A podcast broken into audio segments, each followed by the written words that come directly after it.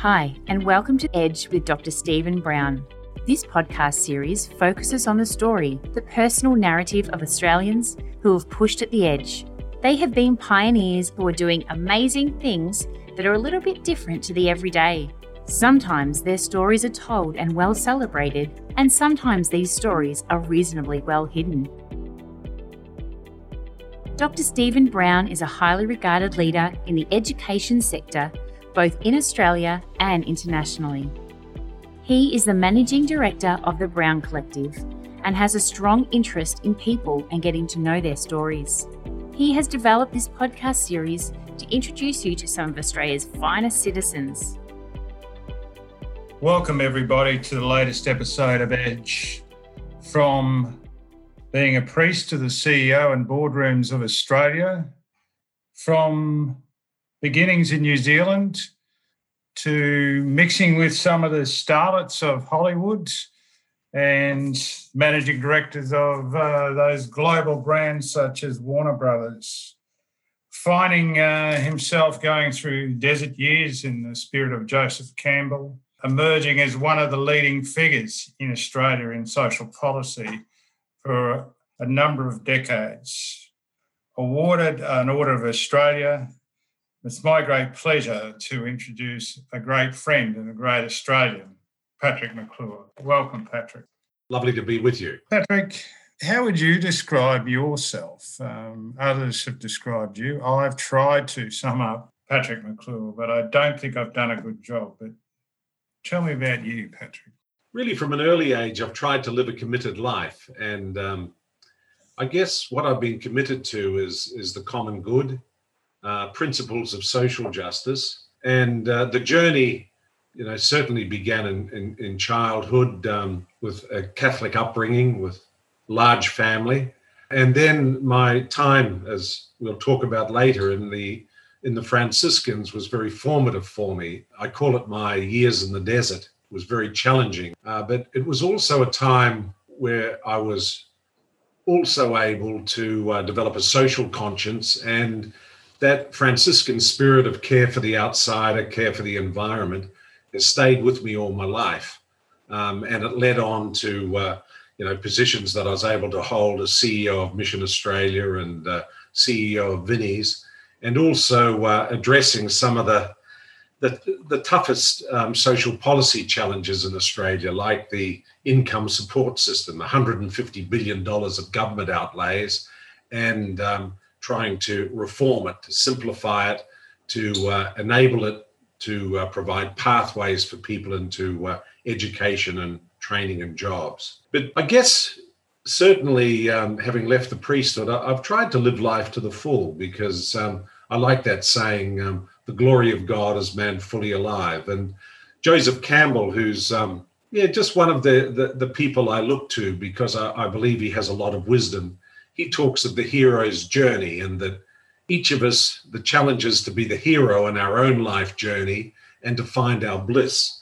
And uh, that's the challenge. It's not that finding your bliss is easy because uh, at times it can very much test you, as it's done with me. But mine has been working in the social purpose sector and um, seeking just to uh, address issues of inequality so that certainly has been a major part of my life. But uh, I've been fortunate to. Uh, I try to be a loving father. I have two uh, beautiful children, and um, I try to be a, a good partner. And um, I also love adventure. So we've had some wonderful trips overseas, and we particularly love Africa and uh, Rwanda. The mountain gorillas there, but just these beautiful endangered species, um, whether it's elephants or uh, lions, lionesses, cheetahs. I mean, that's just beautiful to see them in their setting.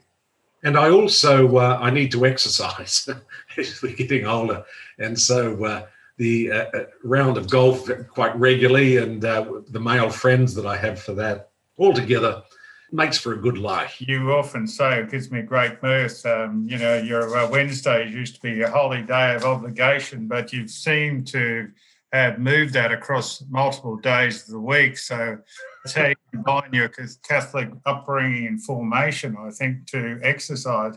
I really like that, uh, Patrick. Fantastic.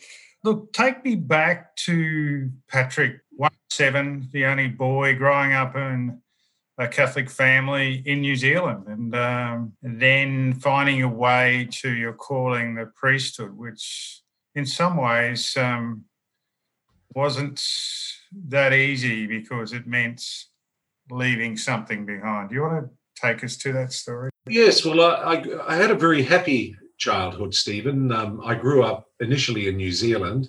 Uh, I had a family of seven children, six sisters. And so, in a sense, I suppose I was spoiled. I wish I'd had a brother. It might have taken the pressure off me a little bit. But, uh, um, you know, I, I, was just a regular, you know, little boy, loved sport, had a few mates, loved my bike, and loved the freedom of, of growing up. Uh, in Auckland, which was um, yeah just a wonderful environment. And going trout fishing with my dad down in Lake Taupo, and um, but uh, from an early age, um, I, I, think Dad really wanted me to be a priest, and uh, there was quite a bit of pressure in those days, you know, from schools and from the church, you know, for each family to produce a, a priest. So I think I was sort of the, uh, I, I, see myself sometimes a bit as the sacrificial offering. And I was a good boy. I was an older boy. I um, was a very dutiful son. And and then later, when I was 14, Dad had a business transfer with Warner Brothers and um, came to Australia. So we lived in Sydney, and um, he was very keen for me to be that priest. And even though I was very successful at school, uh, I mean, I enjoyed oratory and debating, and I was okay academically, and loved uh, a bit of rugby, and enjoyed the company of of uh, young girls. Often it was wishful thinking, but I certainly enjoyed socialising. but um, oh, I don't know, the the die was cast. Um, the script had been written. Uh, I was to be a priest, and uh, really against my intuition, I, I, went into the priesthood. And I had, um, you know, ten years with the Franciscans, and um, it was just a tough, tough time, um, psychologically, emotionally. Uh, it was a time of change within the Catholic Church. While I was there, over a hundred priests and seminarians left the uh, the Franciscans and I felt very alone, but I was very committed. And it was during that time that um, on a weekend I used to go and work with Mother Teresa's nuns in Fitzroy in Melbourne because I was training in Melbourne, and um, I started developing a social conscience, and um, and that that sort of very much sustained me. Um, but um, over time, even though I was ordained a priest, I just found that I didn't really agree with some of the teachings of the church, and also um, I just found it too lonely, uh, the, the, life of a priest. And along with probably uh, hundreds of thousands of others that left, you know, from across the world, um, I decided to resign the ministry.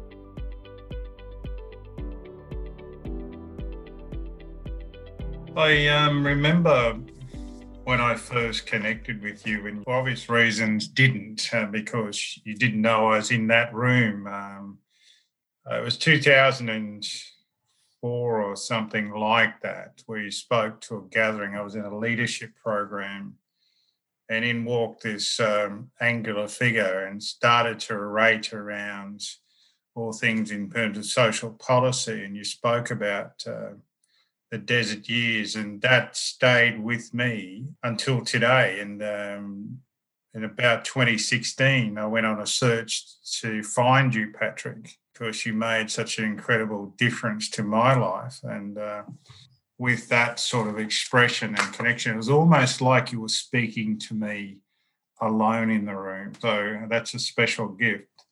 I'm just thinking in terms of your, your own. Is there one sort of incident? Is it the 10 years with the Franciscans, which was the defining part of your life?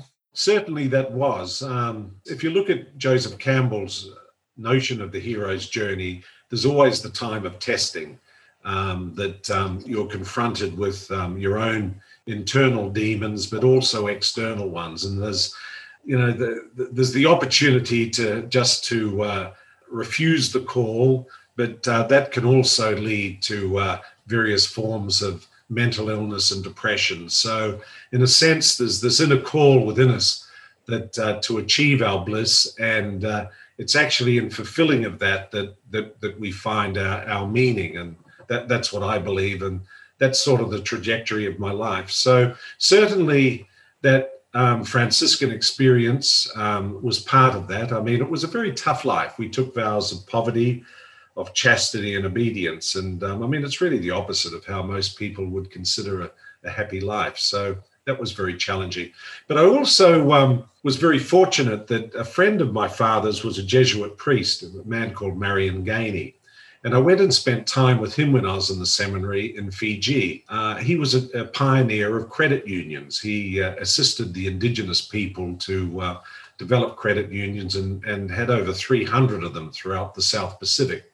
But when I saw what he was doing and how he empowered these people and how he took them from being very dependent people and uh, people that were in debt to loan sharks and enabled them to uh, to save to uh, uh provide funds for their education the education of their children to be able to buy their fishing nets and how it empowered the, that themselves as individuals but also as a community that really inspired me and so in my life, I've really been about building capacity in individuals and in communities and in families because um, when you're able to do that, that's when people are able to flourish. And um, it's been really a theme of, of my life. And it's very much linked with, um, you know, the call of Jesus, you know, sort of in the, in, in the temple when at the beginning of his ministry, when he said, I've come to bring good news to the poor, to um, free those that are enslaved and give sight to the blind. And and also the spirit of the Beatitudes.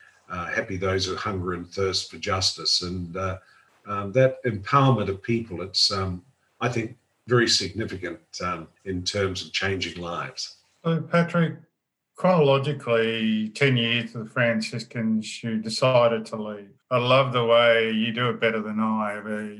I was all set up for my future. I had a suitcase in Perth and I had I think you said a diploma of theology and pastoral studies. You're set up for the outside world, weren't you?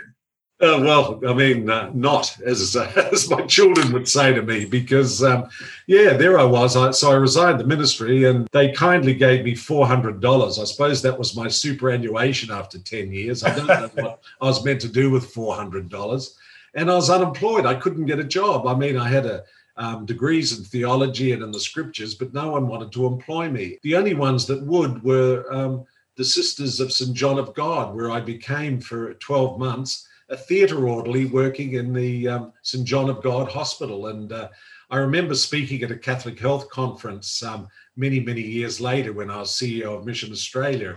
And I said, Is there anyone here from um, St. John of God Hospital in Perth? And a number of them put their hands up. And I said, Look, I've just got to thank you. You, you gave me my start. that was my first job. But of course, what did I do? I had to really reconstruct my life. So I went back to university. I, I did a four year degree. I went into counseling because I was a bit of a mess. I mean, psychologically, you are because. I went in at 18 and I came out at 28, but I was still like an 18 year old. So I'd, I'd, never had a job. I'd, I'd, never opened a bank account. I'd never had a mortgage. I'd never lived in a relationship. I hadn't socialized particularly with females. I mean, it was um, sort of I had to rediscover, you know, who Patrick was, and um, and that was hard work, you know, and and and working through a lot of those issues was was quite tough. But I felt if I didn't do those hard yards, I, I, I, wouldn't be happy, and I certainly wouldn't be able to be a good partner and uh, a, a, good father. And I, I think that's one of the issues, if I might digress a bit, with the whole um, uh, Royal Commission into Sexual Abuse of, of, children, where it, you know there were 5,000 allegations made against Catholic priests, and many of them were for abusing children that were underage. And when you think that a lot of these uh, men would have gone into religious life or the priesthood at probably 14 or 15, they might have been 40 or 50, but the children that they were, you know, interfering with and molesting were you know 14 15 and even younger. And uh, and and therein lies the problem that um, a lot of priests and even bishops that their um, psychological development has been arrested because they haven't been through the normal milestones that a person does to mature into a full human being. And therein lies the challenge of putting them in seminaries and um, you know not being open to the community not mixing with females and not developing the, the normal milestones of a young man that help you to become a man. Yeah, that was profound. When I first heard you speak about that, um, you know, a lot of priests um, go through that process and that natural formation that uh, males um, and females indeed go through. The, Yeah. the trials and tribulations, experience, life experiences of formation weren't had or, or, or stopped. Um, Yes. So tell me from the orderly in Perth, we're armed with uh, newfound uh, degrees and uh, into counselling. Does this Leviathan figure come through in terms of social policy in Australia, uh, an Order of Australia chairing um, review uh, for welfare reform for the then uh, minister, current Prime Minister Scott Morrison? So take us on that journey. Yes, well, um, well, it was very challenging. I always felt like I was 10 years behind my peers because I, I sort of had to reinvent myself. So I got my degree and then I became voluntary uh, chairman of an organization called Second Harvest. And it basically was a cooperative um, model providing low cost food to people on limited income. And it was very successful. And I raised something like $500,000 in grants and government funding for the organization. We had warehouses and trucks, and, and I won a Churchill Fellowship to study social enterprises in the USA, Canada, and the UK. I was also working at Department of um, Social Services at that stage, um, and um, I was able to progress up through the ranks there and started to, you know, de- develop good understanding of leadership, but also of developing strategic planning and um, of managing people. So I was trying to accumulate as much knowledge as I could. And then um, I was in, in Sydney, and um, Robert Fitzgerald was the president of Vinnie's in New South Wales. And I met him and we had a discussion, and he was looking for a CEO of Vinnie's.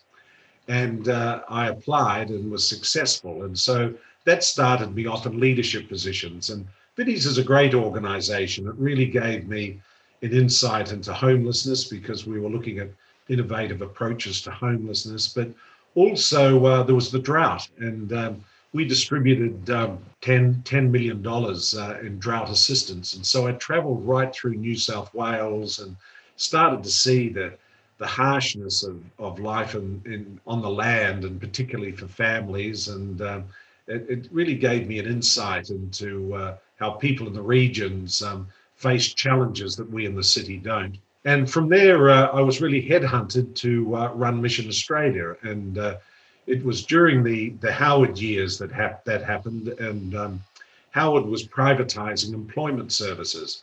And uh, Mission Australia was very good at, at getting people into jobs and training. We had a lot of experience. And of course, we were a Christian organization. We are able to bring all of those values to bear.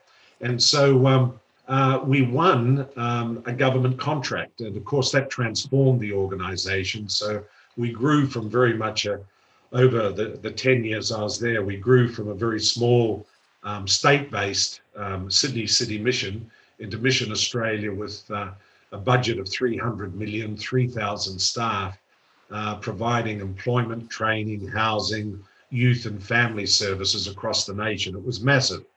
And um, I caught the attention of, of, the Prime Minister of the time, John Howard, and um, he liked me and he liked what we were doing. And um, he um, uh, asked me to chair the reference group on welfare reform, which was became a great success in terms of uh, politically, it was accepted by all parties and uh, also by the community. I, I, did a lot of media, uh, of course, on the launch of it. And um, the government committed uh, $1.5 billion to it over four years. So that certainly got me started. And I was involved in a lot of social innovation with Mission Australia. We did work in Indigenous communities with Noel Pearson up in Cape York, setting up social enterprises. And uh, it was just an exciting time of, of, my life. And um, the OECD also uh, asked me to chair a, a forum on innovation. And of course, that exposed me to you know Europe and the UK and US and what was happening there, and I was able to um, contribute to the conversation. And so it really just evolved that way. And um, I was very lucky. You know, the um, I've been recognised for my work, winning the Officer of the Order of Australia and uh, various other um, awards. And um, uh, it's just been been very satisfying that experience of seeking to build the common good of working in the social purpose sector and going back to those tours of um, uh, building capacity in individuals and communities.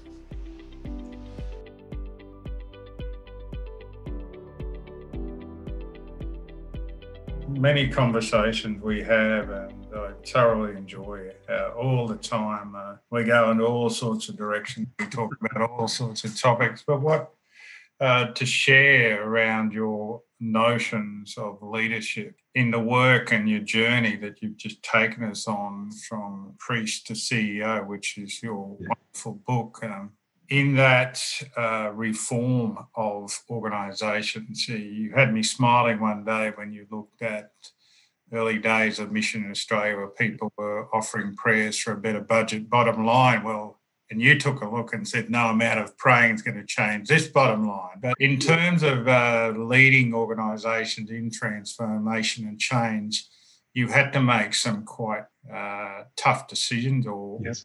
appropriate decisions that perhaps weren't the most popular, but they were the right decisions. So, what's your advice uh, for leaders? What do leaders need to display?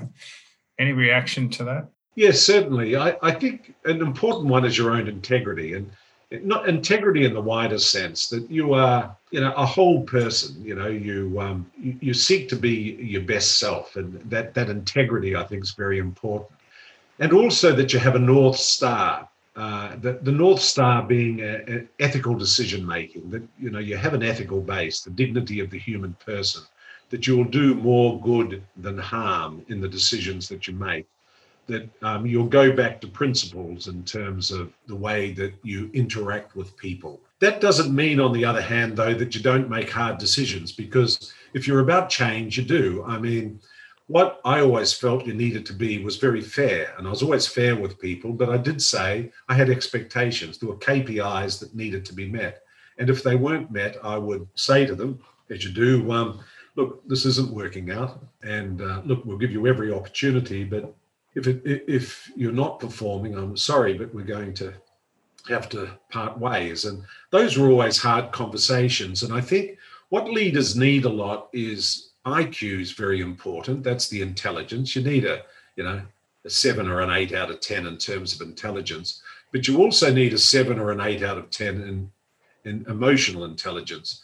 And as you know, Stephen, emotional intelligence is understanding people, understanding how do you bring the best out of them, understanding is this the right place for this individual to be working, or actually should we part company and is it really better for them as well as for us?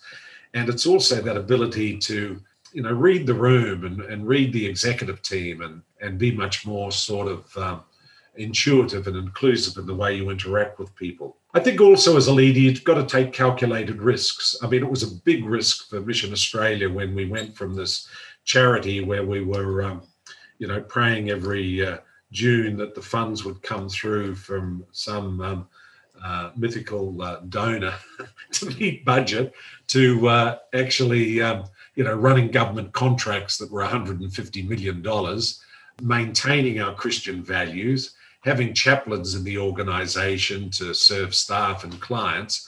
But also being very efficient and uh, getting the outcomes that those contracts uh, required. And so it was a big risk, but it was a calculated risk because we'd done our um, done our financials to know that the forward forecasts that um, we would make money from the uh, the contracts, which we did. And the other thing about a, a, a leader too is you've got to be able to communicate a vision and take people with you on the journey. So every six months, I, I, would go out and spend a week, two weeks right across the organization and all the different regions, talking to all the staff and forums about our strategic plan, which is always a three-year plan, and what we'd what we'd achieved, what we hadn't achieved, and asking for questions and telling people there were no career limiting questions. And so I got thrown a few uh, tough ones, but it was actually good because it actually told me where the problems in the organization were.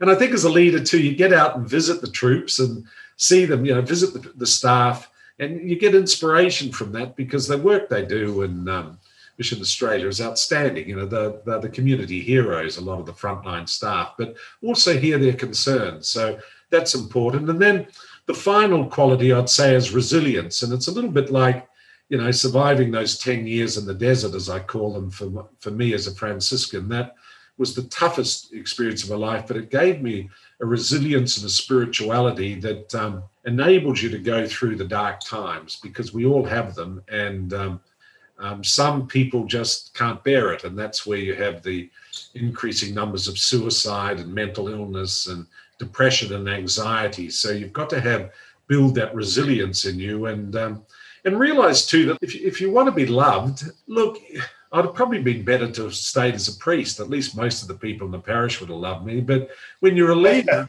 you know, I mean, 30% of the staff are going to love you and love what you do because they like change and it's probably benefiting them.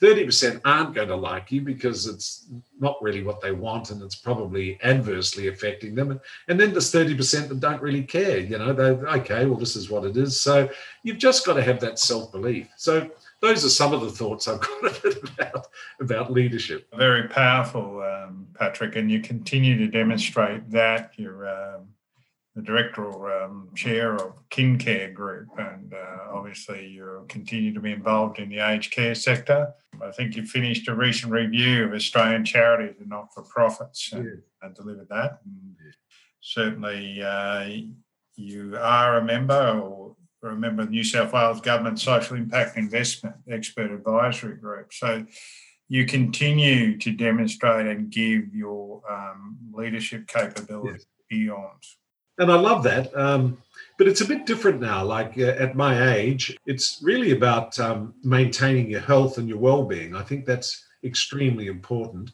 And for the first time, I feel like I've got work-life balance. I've taken a lot of the stress out of my life. And I think as we get older, um, and CEOs always have a shelf life, and you know, once you've hit 55 to 60, that's that's about it in Australia. A bit different in America, where you can be 78 and still president, but uh, I don't think that's the case in Australia. So maintaining your health and well-being, and that's where the exercise, the golf, and my male friends help. I also enjoy writing. Uh, I'm writing a book at the moment. It's sort of a, a, COVID project based on my experiences and what I've learned, and about some of the exciting areas that I've been involved in with social innovation and um, uh, certainly governance and uh, and other issues. And also, um, we enjoy traveling, and, and I think keeping an open mind, seeing other cultures, just keeps you young and uh, and coupling that with using your intellect through being able to teach and mentor people, and particularly mentoring my two children and um, acting on boards uh, keeps you intellectually uh, stimulated as well. Patrick, on, on that score, um, somebody who always is active in all those various things you just described. Um, what's next for Patrick McClure? What do you want to achieve next? And well, um, I've just heard uh, recently that my daughter is um, pregnant, so uh, wow. grandfather is obviously. oh, congratulations! yeah, thank you very much. Yeah, I'm very excited. So that'll be the next step, which I'm I'm loving. I, I would I would love that. Just and uh, uh that. And certainly my children are very important and fortunately they seem to enjoy my company. It's probably because i pay for the lunches. You know we uh, we talk a lot and i try and mentor them as best i can. I love that. Um, the board work really interests me because i think there's quite a crisis stephen in boards and board governance. Um, what i'm seeing across australia is like the old boys network just doesn't seem to be working and we're seeing that uh, you know with so many different boards whether it's you know uh, the experience of westpac or you know the banks and these royal commissions you're seeing it in the church with the royal commissions you're seeing it uh, also um, uh, with the casinos in Melbourne and um, and Sydney, and it's very interesting. I, am on on two boards, and the question I often ask, and I, I use that as a base for myself, is in whose interest are we acting? And I think what happened when you looked at those royal commissions, the banks weren't acting in the interests of their customers necessarily. The church wasn't acting in the interests of vulnerable young people. And certainly um, the casinos and uh, you know, left a lot to be desired in terms of um, you know the issues of money laundering and um, criminal activities that, that were ha- happening on their premises. And so it goes back to that in whose interest are you acting, um, an ethical framework, good risk management. I think all of those things are very important. And I think also boards uh, to flourish need to have a mix of people on them. I, I think, you know, there needs to be, uh, you know, sort of a gender mix. Uh, but there needs to be, I think, as happens with the superannuation funds, there needs to be union people as well as business people. And I think that diversity, as long as the skill set goes with it, um, makes for much more better decision making. Outstanding, Patrick. And Finally, I just want to thank you uh, on behalf of so many uh, for your lifetime of achievement and your contribution to the common good.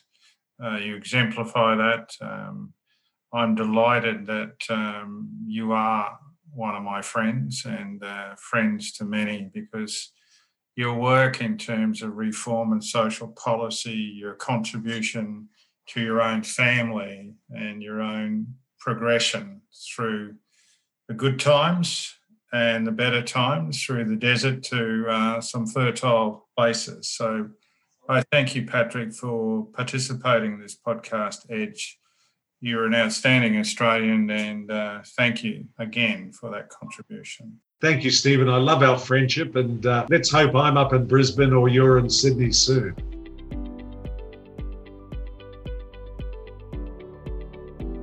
Thank you for joining us today. You can follow Dr. Stephen Brown on LinkedIn and Twitter on at Dr. Stephen Brown 1. Please join us next time for another episode of Edge.